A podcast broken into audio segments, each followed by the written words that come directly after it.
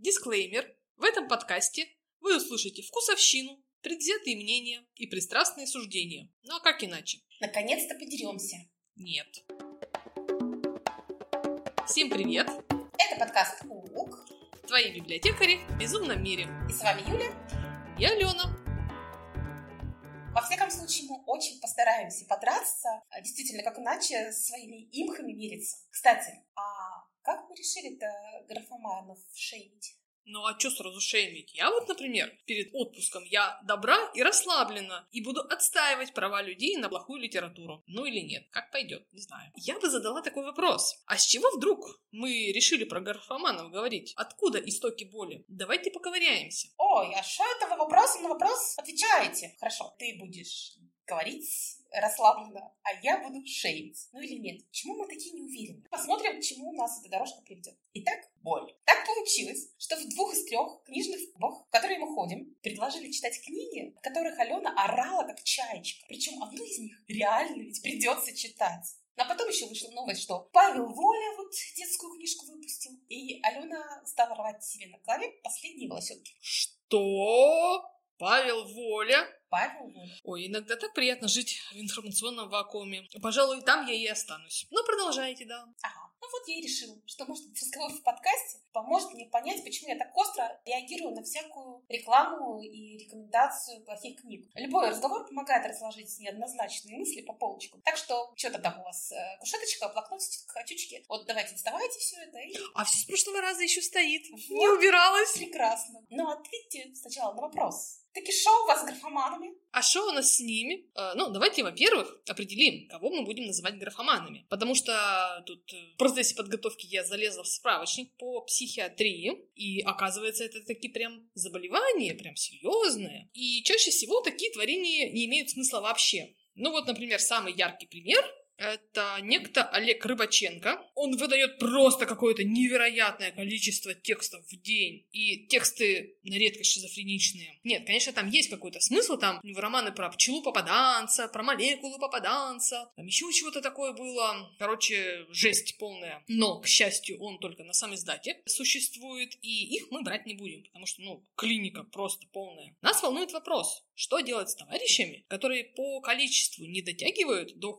графоманства медицинского, а по качеству балансируют на опасной грани? Заметьте только, что клиническое графоманство нисколько не отрицает написание хорошего текста. И мы все-таки будем говорить о графоманах во втором значении слова, да? Которые, увы и ах, дельный текст написать ну, никак не могут. Ибо тогда лишатся гордого звания графоман. И господин Рыбальченко...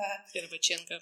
Рыбаченко, господин Рыбаченко, который пишет так плохо, что может быть даже хорошо. И, в общем, других товарищей э, я предложила причислять ко второй категории. Хотя бы пока мы с тобой корочек врача-психиатра не получим, а то чем мы как эти? С палатом. Ну да, вот. И с этими вторыми которые на опасной грани балансируют. Вот с ними у меня такие биполярные отношения, я скажу честно. Как любому честному филологу, они делают мне очень больно. Просто кровь из глаз, из ушей, из всего. Я шиплю, фыркаю, мне хочется сжечь весь автор Today, но потом я вспоминаю, что не все так просто. И кто я такая, чтобы осуждать? А вдруг передо мной неопознанный Джойс? Или Мелвилл? Ну, все может быть. Я не могу принимать за объективные критерии нравится, не нравится, потому что Дона Тарт вот мне не нравится она мне не по вкусу. Но в то же время я не могу не признать, что, ну, тетка вообще-то хорошо пишет, умная. Графомань не выдает по определению, как бы три текста за 30 лет. Ну, нет, это не те масштабы. И я отметаю соблазн обвинить все произведения, которые не понравились в графоманстве. Ну, и чего греха таить. У каждого из нас есть свои запретные удовольствия, которые позволяют нам отвлекаться,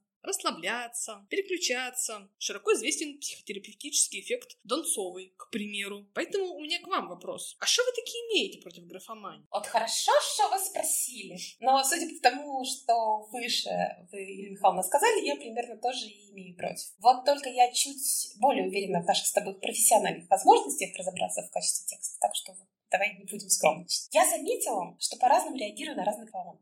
Предвзятость не думаю. Скорее дело в другом. Продвижение графоманского текста как качественно написанной истории. Когда графоман раздувает щеки и считает себя гением, меня сразу начинает трясти. И хочется пойти и рассказать, что в интернете кто-то не прав. Или когда данный текст начинают продвигать, или когда неглупые люди ведутся на рекламу графомании. Да, я сейчас вам расскажу, как вы ошибаетесь. У меня есть родственница, которая на своей страничке в соцсети выложила рассказы. Ей, конечно, отсыпали комментариев, что она такая талантливая, так хорошо пишет. Я глянула глазом. Э, рука-лицо, конечно. Люди льстят. Люди могут не разбираться в тексте. Ну, или им важнее, что знакомый человек что-то сделал ручкой. Вот свяжи на шарфик или выжги приставку для горячего. Реакция была бы та же. Но проблема в том, что любому написанному кто-то верит. И читая положительные комментарии, люди, если они не выражены профессиональной компетенции, они ведь внушаемы, и вот этому легко верят. И могут подумать, что если все хвалят, то действительно хорошо. И сейчас я как расскажу, что я против этого всего имею. Лена берет клюку, разворачивает длинный список.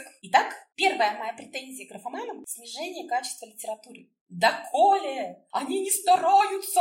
Вот откуда эта мысль что именно тебя, боженька, в лобик чмокнул. Дар писательский в тебя вложил. И то, что ты накропал, будет мгновенно гениально. Я хочу такое самомнение. Вообще-то писательству учат. Сначала в вузах, а потом самообразование всю жизнь. Я бы до кучи еще предъявила издательствам претензии. Потому что, ну вот зачем экономить на редакторах и корректорах? А это прям реально видно. Это же они. Они люди, которые должны доводить до ума рукописи. А иначе сидит такой писатель руками, смотрит. О, снежная сказка. И так я что же так могу написать? Что там, господи? И пишет. Его издают вместе с опечатками, там, описками, нелепицами, ошибками. Хочется спросить, зачем? Почему? Как АСТ кивнет на читателя, мол, ну, все же для вас, вы же хотели, вот получите. Мы вам издали. Но мы понимаем, что если бы там был толковый редактор, вот, в какой-то определенный момент, то эти творения, они бы дальше мусорного ящика бы, ну, не ушли точно. Или, ну, с ним и хорошо бы поработали, что-нибудь из него выжили, например. И у нас есть такие примеры. Это издательства, ну, в основном это маленькие, независимые, детские. Они издают хорошую литературу, ну, потому что у них нет денег издавать плохую. Они не могут себе позволить выпускать шлак. Ну, а то, что писателей много, ну, так в нас со школы вкладывают творческое развитие, сочинение, вот это все. Плохо, что ли? Хорошо же. Просто, как я вычитала мысль, книги надо не только писать, но и читать. И желательно при этом не свои. Ну и тут как бы мы снова возвращаемся к запросу про качественную литературу. Да, книги надо читать, и писателям нужно читать чужие книги обязательно. Значит, редактор я тебе поддерживаю на сто процентов, потому что действительно иногда кровь из глаз. Теперь претензия номер два. Если качество литературы снижается, то снижается и требование к ней современных людей. Вот ты верно подметила, что прочитает человек снежную сказку, поймет, что он тоже писатель. И увеличивается вот этот вот поток, ну, скажем так, не очень хорошего текста. Энтропия вселенной. Да. Вот ты сказала очень хорошо. Это слово мне пригодилось. Но а, процессы снижения качества литературы и снижения требований, они связаны. И я с удивлением замечаю, что даже люди, получившие филологическое образование, не понимают, что читают плохую литературу, не отдают себе в этом отчет. А, ребят, ну если люди не видят хорошего, то они воспринимают за норму ну, такое. Черт побери, большинство не всегда право. Нормы литературы, безусловно, меняются, но выдавать плохое за хорошее – это не изменение нормы, это подмена понятий. А не забываем, что еще есть те, у кого есть запрос на хорошую литературу. А значит, права читателей графомании мы отстаиваем. А вот как же права этих людей? Замечательных людей, которые требовательны качества текста. Они находят для себя все меньше и меньше на почитать. Ага. Итак, получается, первый признак графомана — это раздутое мнение о себе любимом при наличии отвратительных текстов. Да, соглашусь, это очень бесит. Я очень-очень-очень-очень плохо отношусь к людям пузырям. Да. Но я скептически посмотрю на тебя в части «находит все меньше хороших текстов». Ну, тут как бы было бы желание, ищите и обрящите, как говорил товарищ Христос. Да, я все еще верю в литературу. Например, вот нашли же мы конгрегацию. А, кстати, вот как ты ее нашла? Независимо от темы, у нас всегда найдется пять минут поговорить о святейшей нашей конгрегации. Да. А как я нашла? Я стала вспоминать, и, скорее всего, на фантлабе был топик про конгрегацию, собственно, обсуждали народ. Госпожа Ольга Чигиринская очень, очень просто клялась, ругалась на конгрегацию, и я поняла, что, хм, значит, неплохое произведение, надо почитать. И таки, так и получилось. И оценки на книги были довольно высокие на фантлабе, а еще в святом 2013 году АСТ обратила внимание на сетевую литературу и начала издавать этих авторов. И в 2013 году оно сняло все сливочки, потому что тогда было, я посмотрела, действительно вышло несколько книг очень интересных, очень хороших из авторов, которые ну, начинали писать без расчета на издание. Ну, а потом вылилось. Да, интересно. А вот как найти для себя хорошую книгу и сформировать круг чтения, мы говорили в одном из наших предыдущих выпусков. Так что можно послушать, кому интересно. Отдел непалевной рекламы. Вот при всем нынешнем многообразии и доступности самого рода текстов можно найти свою нишу, а, в том числе и с хорошими с литературной точки зрения текстами. Просто, ну, кому-то Славу Сэпа давай, а кому-то и абстрактный Иван Пупырь зайдет. Ну, что ж теперь? Может, Пупырь научится. Практика — великое дело. Я верю в Пупыря. Но, чтобы найти нужный тебе хороший текст или книжку, нужно же переплопатить кучу всего. И вот мы с тобой ориентируемся, у нас есть определенный инструментарий, но многие им просто не владеют. А часто те, кто ориентируют, сами не сильно ориентируются, не будем показывать пальцем на этих людей, прекрасных книжных блогеров, я имею в виду. Те, кто знает и понимает, о чем говорит, крайне мало. Так что даешь больше библиографов и продвинутых библиотекарей в книжные блогеры. Да! Ну и пункт четвертый. Упал социальный статус писателя. И он уже не рупор поколения, не моральный эталон, так сказать, на который ориентировались. Уже не тот человек, который мог что-то изменить. Сейчас таких писателей очень мало. И часто те, кто имеет вес, правда, лучше бы не имели. Знаешь, если честно, ну, упал и черт с ним. Потому что, ну, не надо себе идолов возводить. Сейчас я иногда до меня доносится, что вы знаете, а Булгаков-то наркоманом был, а Пушкин-то к женщинам был очень неравнодушен. И вот их что, в школе изучают вот таких вот охламонов? Безобразие какое. Да, ну как бы если этого нет в текстах, то ну какая мне разница? Тексты от этого менее прекрасными не становятся. Например, Кнут Гансун, он, простите, за фашистов топил, но его пан от этого ничуть не менее прекрасен. Он как утренний рассвет. И вот, ну вот, что хотите со мной делать, я этого мне не изменю. Писатель — это такой же человек, и если у него сносит крышу на почве «Ах, я моральный эталон, равняйтесь все на меня», ну, тут уже как плохо всем становится. Отчасти да, но все таки тут несколько иной ракурс, когда сам писатель считает себя фигурой. Это действительно странно и, наверное, не нужно. Но мне, например, очень не хватает таких людей, как Дмитрий Сергеевич Лихачев. Конечно, сравнивая свои мысли с таким человеком, не подразумевая бывает слепого поклонения. Черт побери, какой же он был прекрасный. Ну, ему было проще, наверное, где-то. Он не писал художественных текстов, которые могли неправильно быть поняты. Художественных не писал, да. Но был тесно связан с литературой. И мне правда хочется больше таких людей. Ну, ладно, это какая-то очень сложная тема. И да, про моральный эталон я загнула, конечно. Но вот от мысли, что писатели могут, должны быть частью общественной жизни, выражать позицию части общества я не откажусь. Продвигать прогрессивные идеи гуманизма, о как. Ну, кто как не писатели должны. Повторюсь, таких личностей мало, и есть такие, которые лучше бы не выражали. Но это просто Лена Плакальщик. Измельчал писатель российский. Лена бросает клюку, берет платочек и начинает плакать. Да. Ну, как измельчал? Ну, с одной стороны, я их прекрасно понимаю, потому что одну идею скажешь, половина поклонников скажет «да, да», другая половина скажет «ты что, дурак, что ли? Ты что вообще несешь?» И журналисты все переврут, все не так поймут, как надо. Ну и понеслась. Ну, читатель измельчал. Читать ну ладно, поплакали и будем. Так, все, отложили и берем клюку дальше. Все наши обвинения, все наши инсинуации, все наши попытки перетянуть читателя на светлую сторону разбиваются об алмазный аргумент. А мне нравится. Мне нравится сюжет, мне нравится герой, мне нравится история.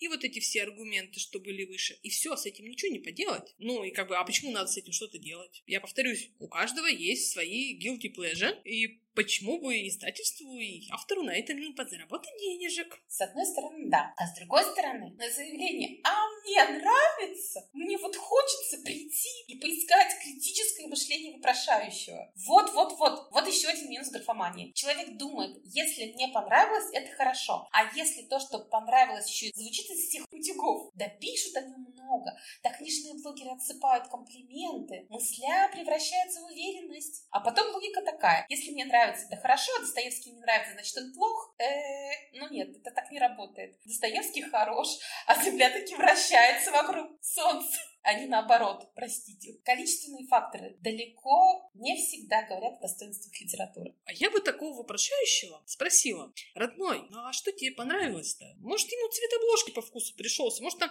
детские воспоминания всколыхнулись? Там вьетнамские флешбеки проснулись? И тут, мне кажется, вот эти все логические противоречия, они решаются словами через рот, в беседах. Аки Сократы с Платонами отловить и поговорить с ним. Хороший план. Все, кто свидетели литературы, ждите нас в гости. Отличное название для какого-нибудь другого подкаста. Да. Я просто не могу, наверное, согласиться, что хорошо написанные тексты не нужны. А кто там говорит? Никто не говорит. Ну вот я с этим не соглашаюсь. О, правильно. Да. Я голосую за чтение всякое. За чтение графомании, за чтение гениальных текстов, за чтение текстов ремесленников. То, что читает человек, это его выбор. Но, повторюсь, я категорически против подмены понятий. Когда плохой текст подается под видом хорошего. Вот норма. И да, вот это моя основная претензия графоману. Повторяю, нет, не норма. У меня нередко был запрос от читающих посетителей библиотеки и знакомых на хорошую литературу. У них есть определенная потребность. Если под видом качественной книги, которая развивает себя как личность, получить графоман, это плохо и вредно. Как будто мы плюем на потребности вот этих людей, обесцениваем и считаем неважным. Но мне кажется, что пришло время нам поговорить, а что, собственно, такое хорошая литература? Может, тогда все сойдется? Вот как ты для себя определяешь, хорошая книга или нет? Хм, что такое хорошая книга? Я бы сказала так. Это текст, после которого у меня нет ощущения зря потерянного времени. И вот это так сейчас максимально обтекаемое я сформулировала. Ну, например, я что-то вычитала, что-то в себе поняла, хорошо провела время, прочитала увлекательную историю, открыла для себя интересных персонажей. Вот, вот это все, вот туда все укладывается. Вот как-то так. Расскажи теперь о себе. Спасибо, что спросили. Усаживайтесь поудобнее. Во-первых, для широкого круга читателей. Это не кластерная литература со своими законами и ожиданиями читателей. Качественно написанный текст может быть понят разными людьми, независимо от их литературных пристрастий. Возможно, кому-то до него нужно будет дорасти, но вышесказанного это не отменяет. Во-вторых, грамотно написанная история с логически выстроенным сюжетом и пониманием автора, как этот сюжет выстраивается. Такой текст, как правило, много раз читается и правится автором, а потом еще двумя-тремя редакторами и корректором. Вот это как раз то, о чем ты говорила. В-третьих, это всегда какое-то открытие, что-то новое, чего до этой книги не было. Или это новое переосмысление старого, или новый ракурс темы, новая стилистика, построение сюжета и так далее. Говорить вот об этом можно бесконечно. В-четвертых, эта книга, написанная на долгую перспективу. Она не мимолетна, как видение Святой Матрёны. Она все-таки на значительное время вместе с нами находится. Ее нельзя отложить и сказать, что вот она уже использована, она уже неинтересна. Мне читатель, как правило, возвращается. В-пятых, хорошая литература вместе с нами переосмысливает ту реальность, в которой мы находимся. Она всегда откликается на современную повестку, и писатель представляет свое видение современности, а читатель обогащается разными мыслями и подходами, с которыми волен соглашаться или нет, но в любом случае они его развивают. Что-то много всего, да? Так бы слушала и слушала. Хороший текст он такой. У меня в голове есть такая прикладная субъективная история. Деление текстов на три группы. Ну, примерно на три, и это исключительно моя э, история. Просто поделюсь с вами. Для собственного удобства я не претендую на какую-либо классификацию. Есть э, тексты хорошие, иногда гениальные. Есть тексты ремесленные, которые тоже написаны неплохо и выполняют свою задачу. Но для меня все-таки они остаются ремесленными. До хороших и гениальных они не дотягивают. И вот как раз Надежда Попова для меня вот такая история. Есть графоман. Причем я искренне считаю, что хорошо написанная книга не равно книга любимая. И мне кажется, вот ты чуть выше примерно об этом говорил. Приведу пример. Я очень люблю Элеонору Ракевич. Очень. Читаю ее с подросткового возраста. Недавно как раз прочла долго откладываемую книгу «Час кроткой воды». Читаю и умом понимаю, это плохо. Язык, стиль. Взять красный карандашик и пройтись по тексту, текст залеет просто. Героев всех нужно к психотерапевту, потому что представления у них детские, и поведение детское. Неплохое, но детское. А маму героев, Элеонору Генриховну, на курсы креатив-райтинга, чтобы героев все-таки можно было отличить друг от друга. Да черт побери, я читаю этот фантазийный детектив и наслаждаюсь. Там есть совершенно прекрасная ласточка. Да, это пример графомании, но это не отменяет моей любви к этому тексту. Так она же, она же хорошо делала. Может, это какой-то специальный прием? Вот ты сейчас интригуешь, я тоже хочу почитать. Я не могу это объяснить, но вот... Она же умела писать. Может быть, это мое впечатление сейчас. Может быть, она не умела. Может быть, я, когда была младше, ее читала, у меня был очень большой перерыв от ее текстов. Я тогда была менее грамотна в литературном отношении. Меньше придиралась, скажи честно. Меньше придиралась, да. Вот. Ремесленный текст, э, я уже сказала, что это любимая публикация Надежды Поповой. Написано отлично, читать будут. Если не все категории читателей, то очень многие. Некоторые заимствования присутствуют, ну, собственно говоря, черт с ними. Это аллюзии и реминисценции, попрошу не путать. Да, вот, вот они. А гениальный роман для меня, тоже достаточно недавно прочитанный, это Титус Гроуэн Мервина Пика. Я в процессе чтения трилогии, но я уже понимаю, что буду перечитывать. Для меня это тот случай, когда читаешь такой, а, вот к чему была отсылочка у такого-то автора. И ты понимаешь, сколько странных домов вышли из э, странного замка Гарнингастов. Читаешь и наслаждаешься многоплановостью текста. Вот все, что я перечислила, это, конечно, большая моя имха. А вот что это, извините, графомань? Русские писатели, ремесленный текст, русские писатели. А как гениальный, так переводной товарищ. Ну, а что этот переводчик? Ты думаешь, заговор? Э, переводчик там добавил своего. Да, Нет, это я... я так, у меня просто замечание. Что-то мне бросилось в глаза. То есть я придиралась. Ты решила, что ты тоже должна. Да. На самом деле я бы остановилась на первом пункте из твоего списка. Для меня лично его было бы достаточно, потому что язык, стиль, грамотность, ну, это дело наживное, скажем прямо. Но если писатель умеет писать так, чтобы не замыкаться в своем жанре, ну, это, я так понимаю, кластер, он же ниша некая. Это умение, оно дорого стоит и может включать в себя и наличие смыслов, и повестку, и новизну с актуальностью и так далее. По моим наблюдениям, все хорошие произведения, они на стыке жанров. Обобщила так обобщила. Ну, может, не все, но очень многие. И вот я помню свой опыт. Ну, комплектуемся хорошим романом, нашумевшим, который все читают. А у нас в отделе новой художественной литературы они были книжки расставлены по жанрам. Детективы отдельно, фантастика, ну и проза жизни. И ты такой берешь какую-нибудь книгу, стоишь посреди зала и думаешь, ну и куда тебя? Потому что там и проза жизни, и фантастика, и чуток детектива намешано. Это, я считаю, признак отличной книги я термин-то сказала, а и расшифровала. Кластерная литература для меня — это такое узкое направление, которое собирает почитателей, и уже они формируют определенные ожидания, которые стремится попасть автор. Типичные примеры — это ромфант, это литер ПГ, это любовный роман. И, как правило, если писатель из жанра вырастает, то он просто вылетает из кластера. И почитатель... Вон из кластера! Вон из кластера! И почитатель приходит за определенными вещами. Ему просто не хочется читать что-то отличное от тех штампов, к которым он привык. Ну вот, например, если ты идешь за английским герцогом, зачем тебе философия? Тебе философия не нужна, выдайте мне герцога, и все тут. То, что ты заметила, да, конечно, все, что я выше написала на своем свиточке, это отличительные признаки для меня хорошей книги. И это не означает, что вот это все нужно пихать вот как раз в один текст. Но хотя бы некоторое их присутствие должно быть. Вот эти все рассуждения во мне всколыхнули воспоминания об еще одной хорошей книге. Это «Братья Стругацкие. Хромая судьба». Там основной сюжет, он прост как веник. Там писатель идет, идет, и в конце доходит до неких товарищей из Института лингвистических исследований. Там много чего происходит по дороге. Он такой очень рыхлое повествование, всего наверчено. Но, черт побери, как же они хорошо говорят в конце об объективной ценности произведения и измеряет его, между прочим, в очень интересных единицах, которые приводят нас совсем к удивительным выводам. Но спойлерить я не буду. Заинтриговала, интересно сразу стало. Я Стругацких не очень много читала, так что надо будет прочесть, наверное. Надо, надо. Больше Стругацких, богу Стругацких. А объективная ценность произведения? Ну, да, же. Вопрос тут же возникает, а сути кто? И тут у меня сразу возникает неправильная мыслительная модель. Предъявите. Мне кажется совершенно очевидным доверять суждение о качестве литературы людям, которые разбираются в литературном процессе, понимают в том, как устроена художественная литература и умеют читать между строк. И мне кажется, что все остальные, собственно говоря, должны делать так же, как и я.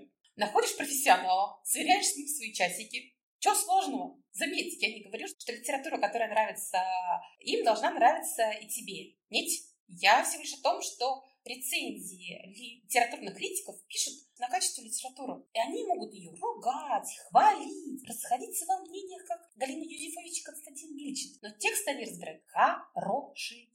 Поэтому мне очень странное суждение. По сути, кто? Кто-кто? Ну, вот кто учился, ну, много читал, анализировал, имеет бэкграунд и сравнение, вот это все. Да, именно поэтому нас с тобой со счетов не сбрасывают. Еще страннее видеть, их мнение отрицается и приводит сомнения книжного блогера. М? Серьезно? Серьезно? Безусловно, любой человек, который разбирается в литературе, скажет, мое мнение субъективно. Вот те же самые литературные критики кокетничают иногда и говорят, мол, плохой литературы нет, есть только мнение одного человека против другого. Ого. Я, конечно, сначала подзависла, когда это услышала. А, а как же писатель П? А как же любовные романы серии «Панорама»? Бояре аниме же рыдает, лишенная гордого статуса. А потом в другом интервью те же самые литературные критики говорят, что ну, нет, все же есть такие себе тексты. Тут, как мне кажется, они не вводят в заблуждение, не лукавят, а скорее говорят о литературе, а вот являются ли графоманские тексты? Это большой вопрос, на который я даже себе ответить не могу. Хотя вот если смотреть на все эти хиты Ватпада и прочее с точки зрения наблюдателя за изменениями в литературном процессе, то, конечно, можно сделать очень интересную ну, подкаст наш не бесконечен, и мы этого делать не будем. Не будем делать марафон, да? Нет. Нет, не в этот раз. Ну ладно, да. У Стругацких есть на эту тему цитатка про литературу второго сорта. Но вот по поводу сказанного тобой, мне кажется, что там? Я уверена, что литературная критика — это не про нравится, не нравится. Это должен быть именно разбор текста. В хорошей рецензии вообще не должно быть видно ее автора, рецензента. Должен быть разбираемый текст. Таки да, да, да, вот абсолютно соглашусь. Насчет того, что не видно автора, у меня есть некие сомнения, то, что... Ну вот книжных блогеров, можно пусть их не будет видно? Можно. Некоторых. Разрешаю, вот разрешаю, поддерживаю. А вот Галина Юзефович полностью поддерживает твою точку зрения. И... Ой, так приятно сразу стало. Да. И она говорит, что гораздо интереснее посмотреть, как текст устроен, и что хотел сказать автор, какими приемами он пытался этого достичь. И удалось или не удалось. А понравилось, не понравилось. Дело-то второстепенное. И сейчас на меня снизошло озарение. Так вот почему меня некоторые рецензии в свое время вывешивали. Там же автор, ну, никак он не может написать конкретно. Нужно мне эту книжку читать или нет? Хорошая она или нет? Но теперь-то я понимаю, что они были сделаны как раз-таки правильно, а тогда бесили. А вот блогеры многие как раз-таки наоборот, этой вкусовщиной и оперируют. Но это два полюса. Ну а объективная истина вместе с читателем, соответственно, где-то посередине.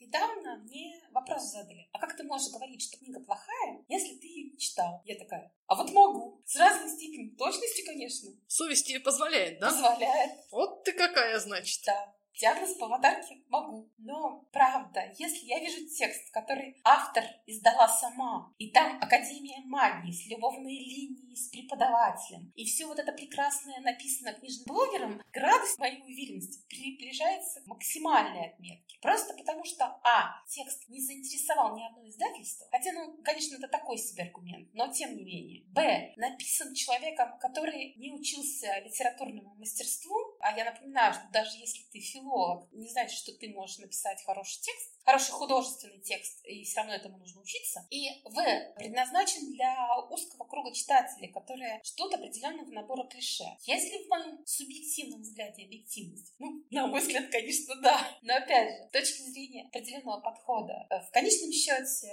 действительно, читатель сам по своим критериям решает, плохо или хороший текст для него. И вот тут нам машет лапками оценочки на лайфливе. И я, Юля, знаю, что ты имеешь что сказать по этому поводу. Да, про оценочки. Опять же, я вспоминаю пророческую хромую судьбу. Там все про это сказано. И называется это «Навероятнейшее количество читателей текста». И из этого же выводится и объективная ценность, и судьба произведения в целом. И как бы мы ни кричали чаечкой, но если Лию Арден читает 20 тысяч человек и планирует к прочтению 11, это определенный знак, некий маркер нынешней литературной ситуации. Значит, она зацепила. Значит, так тому и быть. Что мы можем с этим поделать? Мы можем сесть на берегу реки, свесить ножки и ждать, пока труп врага проплывет мимо. Ну, в смысле, придет новая Роулинг и всем покажет. Ну, только деревьев, наверное, жалоб, но я надеюсь, что народ читает это все в электронке. Вернемся к оценкам лайфлиба. Я приняла себе такую дзен-практику по отношению к ним.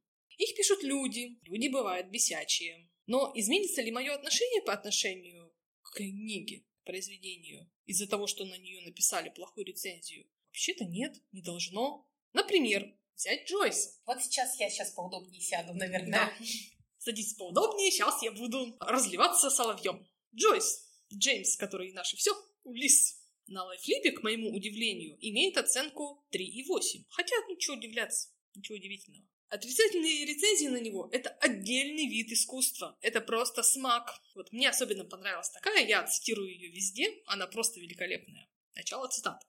Цитата будет долгая. Любой писатель — творец, достойный уважения. Он — созидатель прекрасного, взращивает своим трудом плод вдохновения, обличает в слова, сочетая их так точно и правильно, будто элементы мозаики, которые вот-вот сложатся в причудливый узор. Душезнатец, умеющий достучаться до сердца своего читателя, донести ему мысль, возникшую в писательской голове внезапно, сошедшую как озарение, или, напротив, зреющую, вынашиваемую, готовую теперь явиться миру. Ну и, как вы понимаете, Джойс вот вообще не такой, абсолютно противоположный. И как вы вообще можете такое читать? Там ни сюжета, ни героев, ни красот неземных, а все, кто хвалит, они как свита голого короля. Им сказали, что это гениальное произведение, они и побежали. Стадо, быдло, фу-фу-фу такими быть. То есть он не взращивает, да? Не взращивает своей душе ни душезнатец, ни этот, кто там, ни Созидатель Прекрасного, и вот это все. Вот Джойс это, это не он считает так читатель и вот пишет честно свое мнение. И вот насколько я обычно болезненно относилась к таким рецензиям, я там вступала в полемику, говорила, что дурак, что ли, не понимаешь ничего, там, прочитал, иди перечитай снова. В рецензиях на улице меня все устраивает. Мне кажется, это какая-то магия самого произведения. Вот тебе кажется, что ты хейтишь Джойса, что тебя вот бомбит, разрывает, всем рассказать, как тебе плохо от этого текста, что ты его ненавидишь, ты высказываешь, что накипело на душе. Но на самом деле ты говоришь о себе. А Улис такой стоит,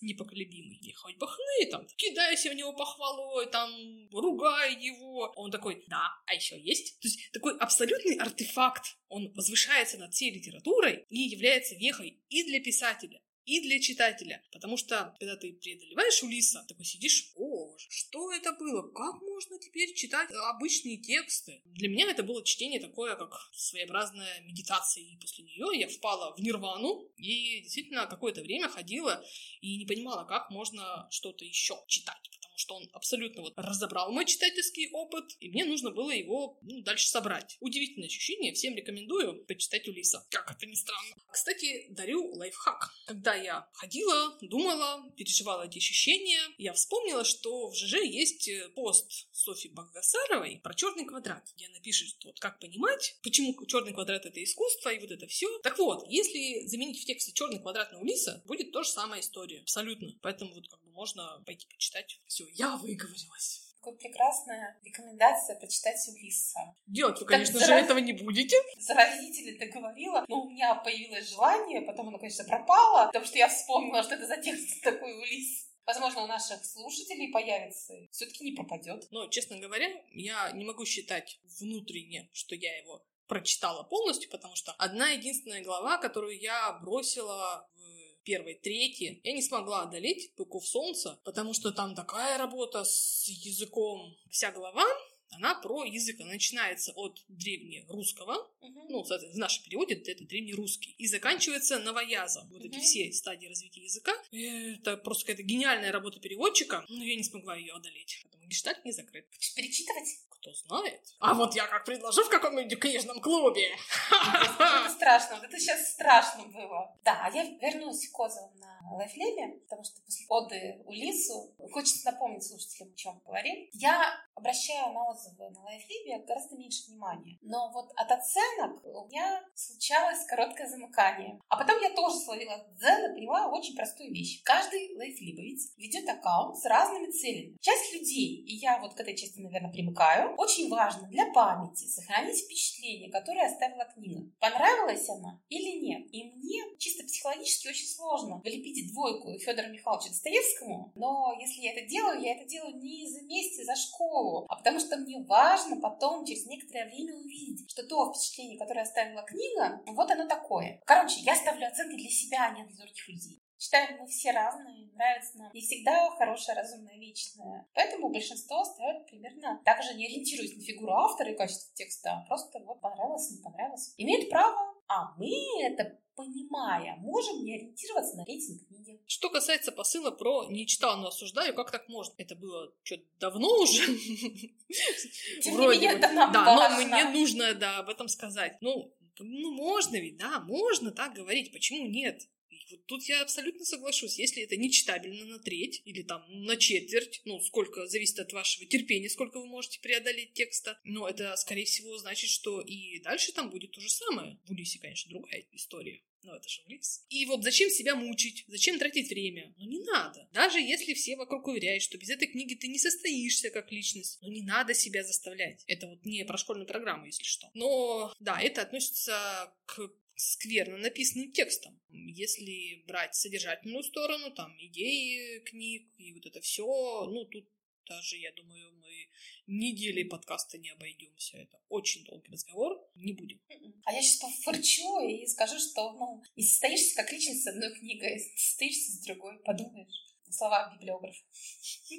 Скажи мне, а вот что мы вот сейчас стесняемся? Почему мы не называем героев дня? О, сейчас пойдет субъективщина в чистом виде. Ну а что, имеем право в конце концов. Так вот, мой рейтинг графоманов. И вот я сейчас не буду называть писателя П, потому что мне кажется, что он не столько писатель, ну как можно его вообще писателем называть? Он просто мошенник, скажем прямо это. И в любом случае им написано слишком мало, чтобы как-то можно было проанализировать, что-то какие-то сделать выводы. Заранее извиняюсь, но для меня примеры графомана следующие. Эталон графомана, я уже говорила, это Олег Рыбаченко. Судя по всему, клиника, и хорошо, что это не издается. Тут-тут три раза. Следующий товарищ это Сергей Тормашев. Чувак на очень серьезных щах пишет такую брутальную фантастику и очень страшно обижается, когда ему говорят, может, вы как-то русский язык подтянете, может быть, как-то что-то там матчасть изучите, прежде чем писать. Ну, очень обижается. Это само по себе звоночек, поэтому не будем долго об нем говорить. Паула Коэльо. Где-то в какой-то рецензии я uh-huh. прочитала. Я даже буквари поинтереснее читала. Ну, действительно, там такая банальщина, и настолько это все ужасно выглядит. Нет, это графоман. И Олег Рой, особенно когда он пишет для детей. Хотя и для взрослых он тоже пишет так себе. Я читала более-менее полные его детские произведения, и мне кажется, он собрал там все бесячее, там все настолько плохо. И самое обидное, что он продается со страшной силой и продвигается также. Про Олега Роя у меня есть очень интересная история. Я человек эмоциональный и непуганный. Это сочетание приводит к крайне идиотическим поступкам. Заранее хочу сказать, что вот фу, быть такой, как Алена. Репетируем мы как-то корпоратив. И тут директору библиотеки приходит сообщение. Она его читает и воодушевленно нам говорит, что, может быть, к нам издательство пришлет в библиотеку Олега Роя. И все таки ура! А я такая, зачем? Не надо! Пусть, мол, себе оставляют. Вот.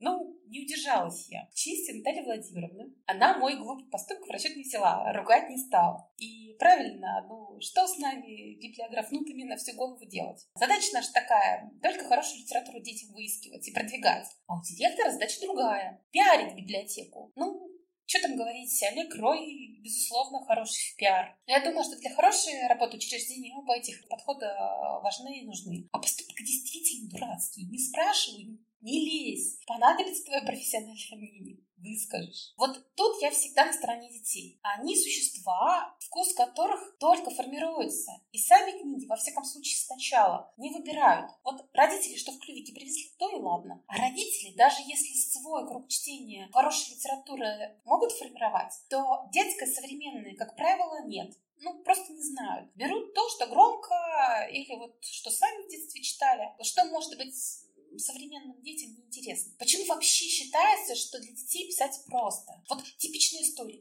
Тетенька стала бабушкой, и вот внучку она стала рассказывать истории, и внучок так радовался, так радовался, и все остальные же так радоваться будут, когда эти истории услышат. Порадуем и издадим книжку. А то, что внучок-то в основном общению с бабушкой радовался, в голову-то, конечно, не приходит. Вот Павел Воля тоже детям истории рассказывал перед сном. Рассказывал, рассказывал, рассказывал, рассказывал. Ну и подумал, тексты для стендапа пишу, а что, с детской книжкой не справлюсь? Не справился. Ну, нет.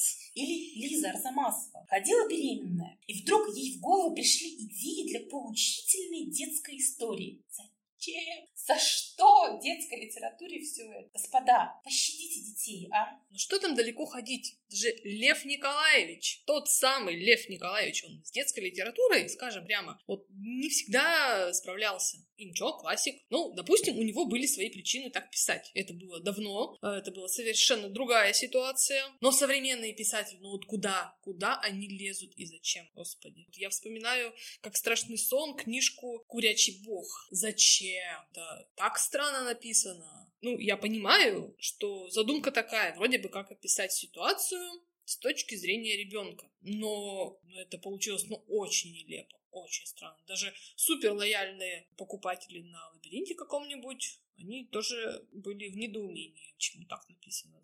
Почему некоторые слова выделены большими буквами, это что такое было? А вот что, этот мальчик совсем глупый, что ли? А почему он так поступил? А почему он так думал? А что это вообще? К чему все это? Но у меня есть объяснение, которое я как бы для себя, возможно, вывела. Почему писатели так плохо обращаются с детской литературой? Она же покупается все равно очень лихо, вот прям со свистом уходит. И не каждый родитель в этих вопросах компетентен. И среднестатистическая мама, она купит Холли Веб, который которые заполнили все полки, а не какую-нибудь там Киты Сумурочку. Непонятно, современные писатели. Вдруг-то пропаганда, али еще что? Нет, я лучше вот куплю про котика. Котики, там точно ничего такого нету. А еще там такая обложечка у котика, большие глазки, еще корон на голове. Да-да-да, и блесточки еще. И блесточки еще. А тут недавно видела тоже Холли Веб, она про собачку единорога писала, то есть у нее рок. У меня нет слов. Ну, на самом деле, я еще у Марка Твена помню очень ядовитые рассказы про душеспасительные книжечки для воскресной школы. Он ну, таким прям катком проходился по ним. То есть это далеко не новая история. И Чуковский бомбил на эту тему. И Маршак. И проблема есть. Она всегда была и всегда будет. И мы со своей стороны можем только способствовать положительному отбору. А я, наверное, конкретно товарищей не буду называть, но вот все, что идет из серии «Хиты Ватпада», и лучшая интернет-история, правило, лучше не покупать.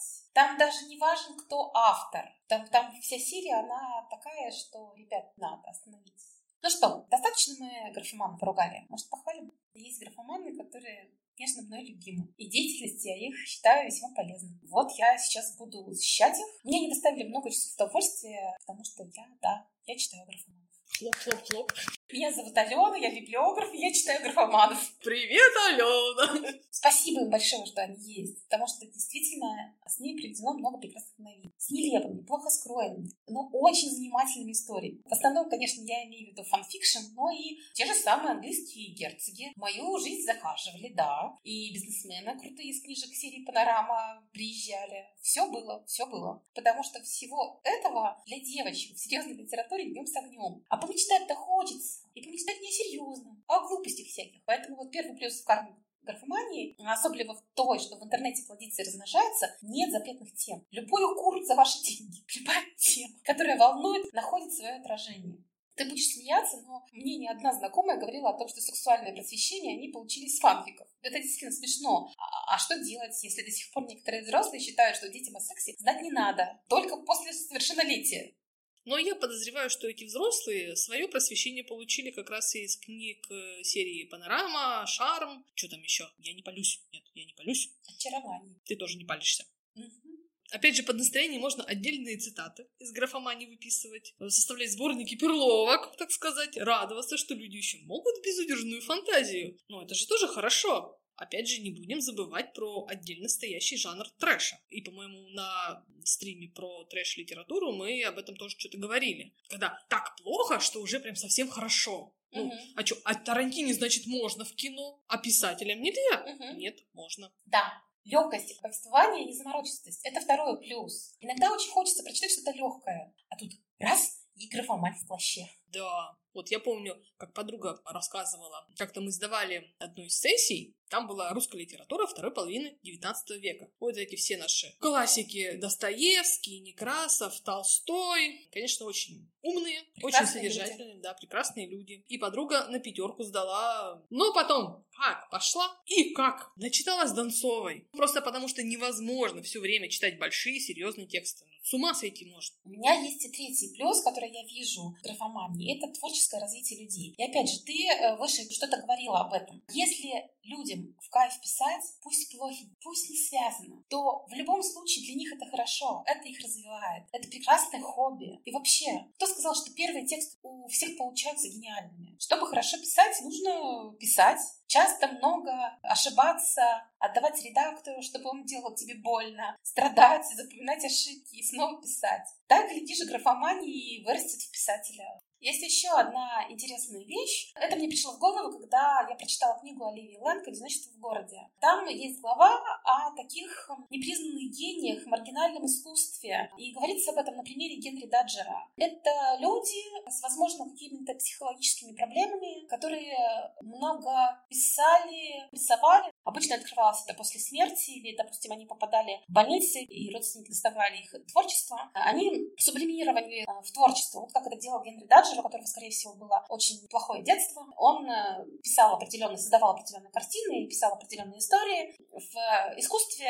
в изобразительном это называется арбрют. Искусство грубое, лишенное стереотипов. Конечно, такие тексты, они интересны в основном для специалистов, это все не для широкой публики, но как определенная терапия, самотерапия. Это вот очень хорошо тут же получается, что человек, который вот это пишет, создает, он э, пишет не для того, чтобы его хвалили и продвигать свое творчество. Да. У него чисто своя задача сублимировать свои проблемы, скажем да, так. Да. Все. То есть да. в графомании он никак не бьется. В том понимании графомании, о котором мы сейчас говорим с тобой, да. Я должна привести пример какой-нибудь из подростковой литературы, где дети пишут, и творчество им помогает решать какие-то свои проблемы. Есть прекрасная книга Нины Дашевской «Тимофей блокнот», Ирка скетчбук. И в основном здесь, конечно, я хочу сказать о первой части, первой повести «Тимофей блокнот». Там мальчик живет в многодетной семье, у него мама, папа. Казалось бы, где здесь место для одиночества?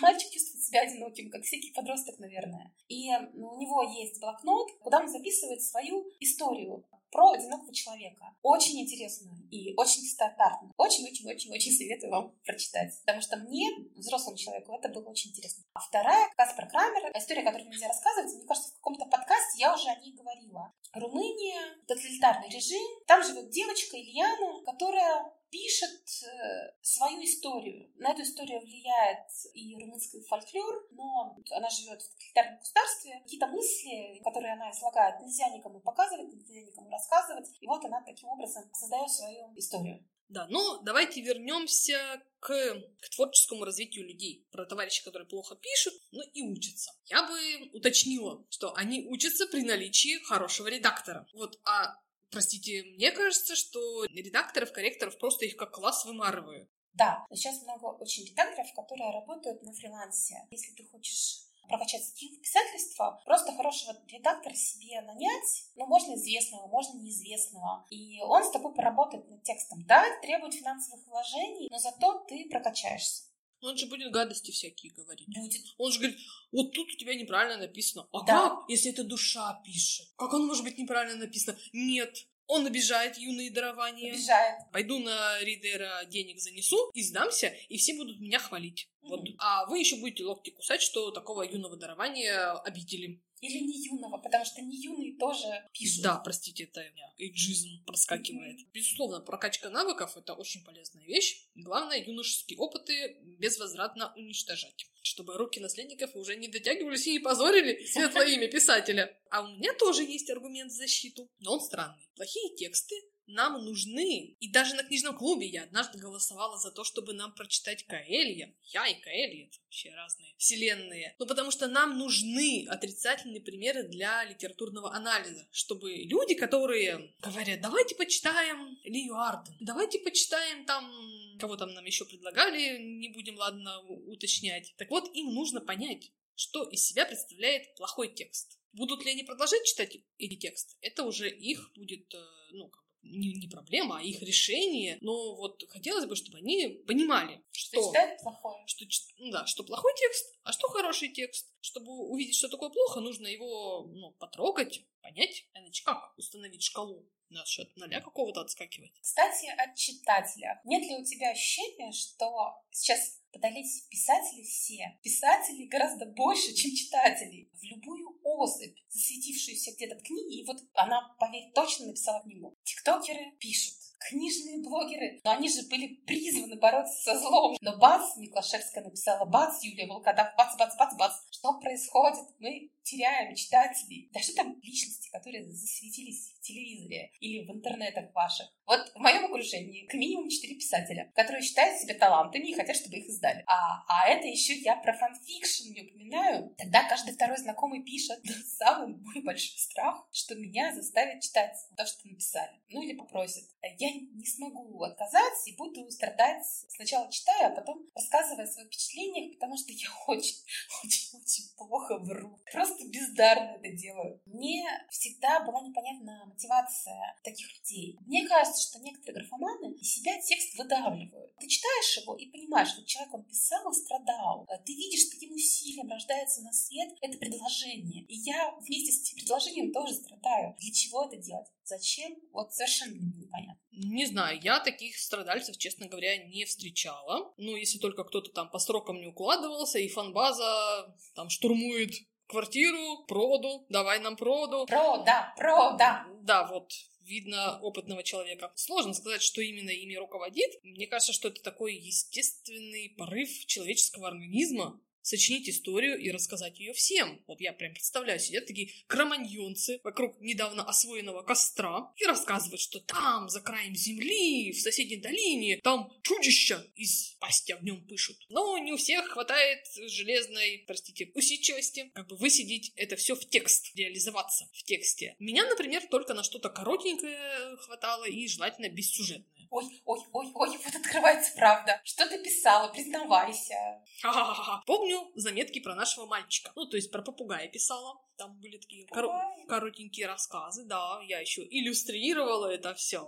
Ой, а что я сейчас вспомнила? Но, если я найду, я прочитаю это мое произведение на подкасте про фанфикшн наш будет такой подкаст. и будет. я прочитаю свой Оридж. Это так называется, да, кажется? Да, у нас будет такой подкаст, да, называется Оридж. И слушатели наши поняли, что у нас будет подкаст про фанфикшн. И я тогда тоже приберегу свой Оридж. Правда, скорее всего, не буду его зачитывать, потому что я его уже не помню. Но расскажу сюжет. Ой, предвкушение, предвкушение. Ну, вот кто-то маленькое бессюжетное пишет, а кому-то надо ж э, все свои миры в 10 томов создать. И это только на, этой неделе. А на следующей неделе еще 10 томов. Вот, например, взять нашу Лиечку любимую, Лию Арден. На LiveLib е про нее написано. Я очень хохотала, когда это прочитала, честно. С писательством у нее все сложилось странно. Лия никогда не думала написать что-то сама, хотя обожала читать. Ну, как и всем. Даже наоборот, она была уверена, что это не ее призвание. Но все же Лия решила попробовать себя в новом деле и начала писать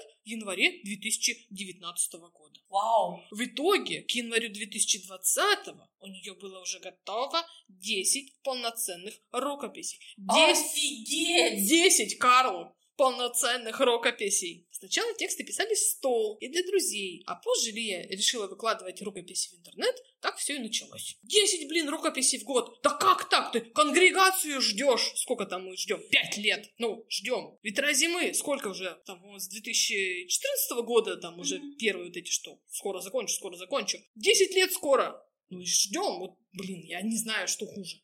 Или лучше. Это просто зависть. 10 рукописей за год. За год. Конечно, очень мощно. Нет, ну ладно, там, может быть, был карантин, и как бы больше делать нечего, сиди и пиши круглыми сутками. Возможно, как бы в этом фактор сыграл. Ты ищешь где-то логику, но мне кажется, что... Да, ну, я всегда хочу быть адвокатом дьявола, да. Кстати, о том, как читатели становятся писателями. Недавно я прочитала шикарную книгу. Автор Алан Беннет называется «Непростой читатель» том, как читателям стала, кто бы подумали, английская королева. И да, она не читала. Она ходила, присутствовала на различных церемониях, гуляла в парке Скорген. Чтение не было частью ее жизни, пока она однажды не увидела маленькую передвижную библиотечку. Она туда зашла и открыла для себя мир чтения. Ну, с помощью библиотекаря. Правда, не профессиональная библиотекаря, но не важно. Но однажды в ее голову пришла мысль, что раз она так много прочитала, она же теперь может писать. Логично. Не думаю. Но это я думаю про реальность, а то, что случилось в книгах, вы, конечно, прочитайте сами, если вы возьмете ее в руки. Книга действительно очень-очень неплохая. Я ее рекомендую. Есть такое правило. Можешь не писать, не пиши. Вот ты же сказала про естественный порыв организма. Да, да, он существует. У меня тоже в подростковом возрасте он был. И вот я даже начинала писать. Это, опять же, расскажу в подкасте про фанфикшн. Но кроме того, что мне хотелось выплеснуть этот сюжет на бумагу, мне хотелось, чтобы вы восхищались. Вот сижу я такая, а вокруг знакомые, родственники. И они такие, о, Алена, ты такая талантливая детский, детский мотив. Но вот такой же мотивацию я вижу во многих начинающих авторах. Человек вместо того, чтобы пойти к терапевту, проработать свою детскую травму, зачем тебе нужно, чтобы тобой все восхищались, идет и пишет книгу именно для этого. Действительно, с участием людей в подкорке, что писатель — это элита. Как мое имечко на обложке появится, так я тоже элитой стану. А еще, знаешь, вот эта история с личным брендом, когда ты блогер, и какая-нибудь книга, какая-нибудь фантазия, написанная тобой, это как составляющая твоего бренда. Некоторым деньги мерещатся этой профессии, ну, которых, в общем, нет. Так что мотив создать хороший текст или хотя бы текст, который сидит внутри и разрывает тебя, его срочно нужно выпустить, не всегда главный. Ну аж если ты написал что-то, надо, чтобы читатели читали. Ты же старался, ты же ночами не спал. Аж три ночи не спал, да. Написал 800 страниц, читайте меня все. Вот. Но вот как раз поэтому, что читатели стали писателями, читать собственно говоря, некогда. Остаются знакомые, которых терзаешь. Я помню, однажды меня терзала знакомая, когда я болела. Она звонила, чтобы узнать, не как я себя чувствую для моей оценки ее шедевра. Я хриплю, голоса нет, разговаривать не могу. Но нет, сегодня не можешь, хорошо, перезвоню завтра, так неделю. А вот сейчас все-таки помолвлю. Книга, которую нам предложили в клуб прочитать, которую мы будем читать, не буду говорить, не буду ее рекламировать. Женщина на лайфлибе создала страничку со своей книгой. Нагнала своих знакомых штук 14. Ты вот заходила на профиль тех 14 людей, которые написали хвалебные отзывы? Нет. Так глубоко я не копала, а, простите. А, а я копала. У большинства из них а прочитана только одна книга, и написан только один отзыв. Интересно, какая книга? И рецензии, понятно, написаны исключительно хвалебные. И вот только ты, Юлия Михайловна, ложку дегтя подлила. 14 рецензий хвалебных. И одна я такая. Да. Вопросы задаю автору. Безобразие. Ходят такие авторы и авторки неприкаянные, ищут, кто бы их нетленку прочитал. А читать-то, в общем, некому, в писатели все ушли. И вот кто в этом виноват? Интернет? Да, и видеоигры. Потому что они просто всегда во всем виноваты. Ну, тут как? Мне кажется, все просто. Сейчас опусы можно просто выставлять на всеобщее обозрение. В стол все писали. Абсолютно все. Хоть клочочек, хоть заметочку. Кто-то больше, кто-то меньше. А теперь этот стол, это вот вся наша сеть. Пожалуйста, сиди, пиши, выкладывай. Блоги опять опять те же, ЖЖшечки ваши. Ну и вот оно как-то все завертелось с тех пор. Точно, точно. ЖЖ началось. Но ЖЖ же очень приличные люди писали. Вот насколько я помню, Вон Козере писалось там, и оно прекрасное, но писалось тоже частями. Слава Се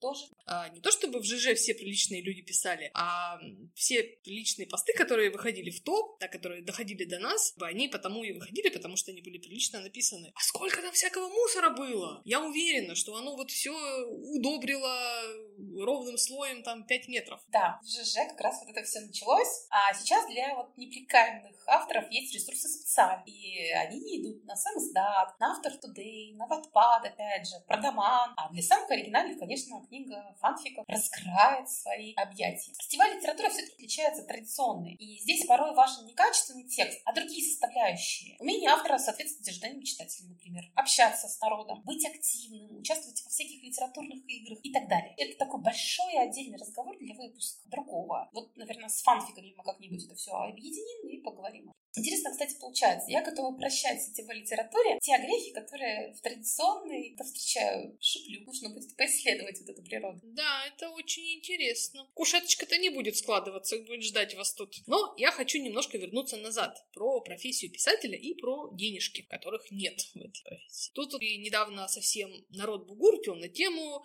профстандарта профессии писатель. Расскажу немножко предыстории. В апреле наш Минцифры поручил экспертам разработать тот самый профстандарт. Что такое у нас профстандарт? Это такая специальная штука для работы бухгалтерии, налоговой, где всякие важные для них штуки указываются. Народ возбудился. Это что ж такое? Теперь писатели будут указывать, что и как писать. Руки прочь, клятые сатрапы. Руки прочь от искусства. Э, да, но нет. Эту экспертную группу возглавил Алексей Варламов, ректор литературного института. И у него такая позиция. Факт остается фактом. У нас нет профессии писатель. И, соответственно, человек, занимающийся литературным трудом, социально не защищен. Он не может получать больничные листы, пенсию и так далее. Для того, чтобы изменить ситуацию, нужно решить этот вопрос в юридической плоскости. То есть этот э, весь разговор, он именно про юридические вот эти все моменты. Другой вопрос, как и когда это решат? Потому что в нашей библиотечной сфере профстандарт разрабатывают уже лет сто, ну, по ощущениям. И вот, по-моему, его все-таки уже приняли. Ну, он уже вот-вот на грани, вот-вот его примут, и вот, вот это вот-вот уже там лет пять продолжается. Ну, и как бы это не мешает нам функционировать нормально. Ну, и вот как бы, может быть, с принятием стандарта наведется какой-то порядок в этой сфере. Уже ну, будет каждый графоман себя именовать писателем. Ну, поживем увидим. Что-то во мне скепсис проснулся. Скепсисом я все это смотрю. Ну, мне кажется, тут важно именно сам факт зафиксировать, так сказать, обозначить проблему, что она есть. Ну, а там видно будет. Но пока это прекрасное будущее не наступило, у меня есть предложение. Отправить всех графоманов учиться в добровольном, так сказать, принудительном порядке. И пока Константин Ильич организирует, Майя Кучерская говорит очень интересную вещь. Люди, получившие представление, как устроен текст, как писать грамотно и перестать графоманить, не все становятся писателями. Выжили весь писательский сок. По разным причинам, я думаю, это произошло, но в том числе потому, что, черт побери, очень непросто быть писателем. И, как ты правильно сказала выше, кроме всего прочего, писатель нужно много читать. Да, а еще в рамках обучения нужно всех закинуть в жизнь, чтобы они реальностью нюхнули, живых людей научились описывать. Что мне кажется, что многим молодым дарованиям не хватает таких наблюдений. И как ни крути, но шансы на интересные книги у писателя, который живет активно и в реальности. Так вот, у него шанс написать хорошую книгу куда выше, чем у графомана без реального жизненного опыта. Да, соглашусь. Всем нюхать живых людей. Сейчас так прозвучало странно. Но это знак, что мы подходим к нашим безумным теориям. Да здравствует безумие. У меня есть одна. Если есть патологический графоман, значит должен быть и патологический чтец. Ну, тот, кто читает все, включая надписи на стенах, состав освежителя воздуха, выходные данные календарей на стен. В общем, все-все читает. Жить без букв не может. Вот. И как бы хорошо бы встретились эти два одиночества. Всем было бы хорошо, как ты думаешь? Да, безусловно, хорошо. А вот моя безумная теория состоит в том, что если человек читает много и разного, постепенно у него возрастает требовательность к текстам. И вот на начальной стадии патологический чтец может графоманам принести радость и счастье. Вот, а потом, увы, не знаю. Но с другой стороны, это может быть круговорот патологических чтецов в природе. Одни вырастают, рождаются новые. И это прекрасно. Как я люблю наши безумные теории. Да. Ну что, теперь книжный подгон? Книжный подгон. Че, прочитала? Че я тебе советовала? А че я тебе подгоняла? Ты мне советовала Дарью Пополеву «Наш а, двор». И проблема в том, что в интернете а я, я ее не нашла. А я ж тебе так и не принесла книжку. А в печатном варианте, да, книжки у меня нет. Поэтому я только книжку в печатном виде получу, я обязательно поделюсь своей точкой зрения. Поэтому сегодня я... Вот... Ну, сегодня мы все должники, потому что я на кинопоиске тоже фильм не нашла. Повязку на глаз надевать я пока не хочу. Mm-hmm. Сделаю это в отпуске mm-hmm. непременно. Вот, поэтому я с бесконечной историей тоже в должниках. И с Мимой я в должниках, и вообще все в долгах. Поэтому давайте еще долгов добавим. С отчетом у нас не сложилось. Давай хотя бы с новым подгодом, может. С новым подгодом. Кто начнет? Ты начнешь или я начну? Давай начинай. Давай начинать. Ну, собственно, кто-то жаловался на нехватку стругацких в организме. Угу. И получайте. Прочитай колено хромую судьбу. Мне кажется, что ты подчеркнешь из этой книги много интересного. Не знаю, возможно, тебе захочется кричать от книги «Выпью», потому что от «Трудно быть богом» ты кричала, ну, она делала тебе больно в некоторых местах. Немножко. Да, но кричи, не стесняйся. Я читала этот роман и перечитывала его потом из, из каких-то очень мелких, очень вкусных деталей. Там, конечно, очень много всего намешано, и можно просто открывать на любой странице и читать. И все равно это будет интересно. Какая-то общая атмосфера текста, она влюбила в себя, и мне очень нравилось. Если тебе не понравится, я пойму. Хорошо. И это Стругацкий есть в аудио варианте, это прекрасно. Та книга, которую я хочу тебе предложить, она мне пришла в голову, когда вот как раз я работала над текстом этого подкаста, и я понимаю, что она очень тесно с ним связана. Опять же, я не знаю, читала ты эту книгу или нет, потому что, может быть, у тебя просто не отмечена эта книга на Лайфлибе. Это Юрий Поляков. Книга написана достаточно давно. Называется она «Козленок в молоке». Слышала что-то такое, да. Старательно обходила мимо, старательно. Ну, вот тебя она догнала. Я ее читала в подростковом возрасте, и мне тогда она просто, просто зашла. Но книга, конечно, она не для подростков, она требует какого-то переосмысления, какого-то опыта. Она очень прикольная, и она как раз о том, что мы говорили. А, да, это 90-е годы, то есть э, там не современность, это вот э, э, тот литературный процесс, который был много лет назад.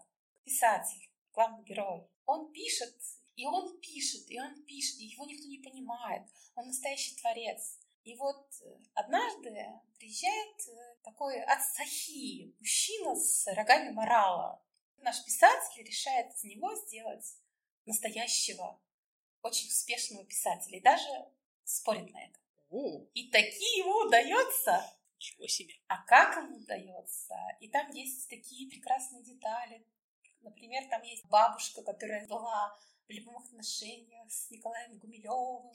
И там, конечно, такая едкая сатира на некоторых э, людей, возможно, которых мы не знаем, но, в общем, предполагаем. «Козленок в молоке» прекрасен, правда. Мы с тобой, не сговариваясь, подогнали друг другу книжки, которые мы прочитали в подростковом возрасте, Да. которые про писателей. Да, русская литература. Да, русская литература. Мне очень интересно будет вот эта вот часть, когда мы будем отчитываться друг другу о Мгм. прочитанном. Мгм.